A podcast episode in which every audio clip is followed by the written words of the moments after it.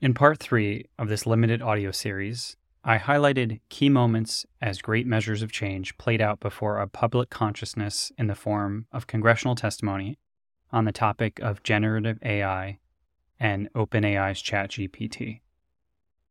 The testimony watched around the world featured three luminaries as leaders who have earned the trust of their peers and the public to speak about the future possibilities and perils of AI. While most Senate hearings hardly keep the attention of viewers, this one was captivating for a number of reasons. Among them was an easy to miss gesture that reintroduced us to the definition and power of altruism in its purest form unselfishness. Let us root in the origin of the word for better exploration. So, altruism, stemming from the Latin origins, means to this other.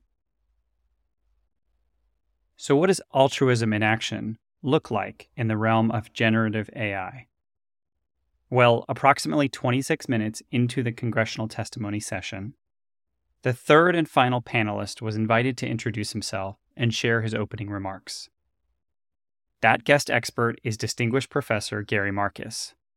For those of you who watched the session closely, you will remember when Gary first began speaking, he didn't have his microphone on.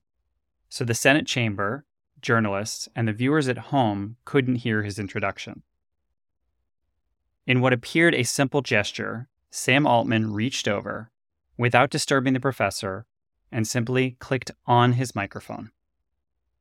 This brought a smile to the professor's face and an innocent laugh to relieve his nerves. No doubt. For everyone watching, we felt an immediate kinship and empathy as we each silently parroted the all too familiar phrase in our lexicon You're on mute. And in one graceful, unselfish gesture, Sam Altman reaches right, extending his hand and offering agency to help a fellow human amplify his voice and share his wisdom with a world hungry for guidance and assurance in this era of AI. This easy to miss exchange and altruism, I believe, set the tone for the remainder of the three hour session that day on Capitol Hill. Because altruism in action is infectious in all the right ways. It is contagious and catches in the hearts and minds of the observer and the benefactors of the exchange in kindness and gratitude. And most importantly, as an act of true altruism, it benefits all members of an ecosystem, while the only true cost is incurred by the offerer themselves. The cost minimal, the impact consequential. As the testimony proceeded, the professor and his fellow panelists made it clear to us that our current technology systems are not in alignment with our values.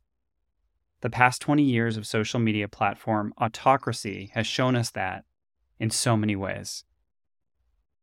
And it is in our behaviors and gestures where our values come to life. While hope is not a strategy, I think a number of people, including the professor, left the session a little more hopeful. Because hope seedling is altruism. As Professor Marcus pointed out, the choices we make now will have lasting effects for decades, maybe centuries. Sam's choice conscious or otherwise, showcases to the world the place for altruism in this era of AI. And as a fellow human focused on the human condition, Professor Marcus felt compelled, perhaps convicted, to call out the palpable presence of sincerity, empathy, and compassion, informing the responses and presence of the world's most famous tech leader to his left, Sam Altman. What makes us uniquely human and connects us back to our humanity is our ability to consciously and unconsciously enact altruistic tendencies for the betterment of all. Sam reminded us that the values these generative AI systems get aligned to will forever change the soil upon which we create opportunity and build our future world. So we have to get it right. Every act of sincerity counts.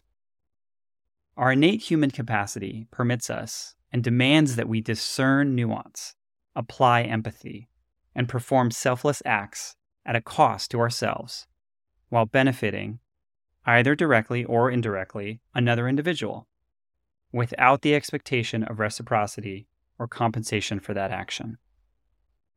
Isn't that what the core logos of building generative technology was all about? Perhaps it is in the smallest gestures where we are reminded of our greatest responsibilities. Do no harm. Scale for the betterment of countless lives. Create platforms that bring dreams and ideas to life. Change the world and leave it better than you found it. Each one of these aspirations at some point became expectations. You could argue it was when the technology companies and their leaders took our time, our attention, our money, and our livelihood, and on a subscription model, stripped us of our humanity and decency. Well, it's time to take it back, and we must look to our leaders first.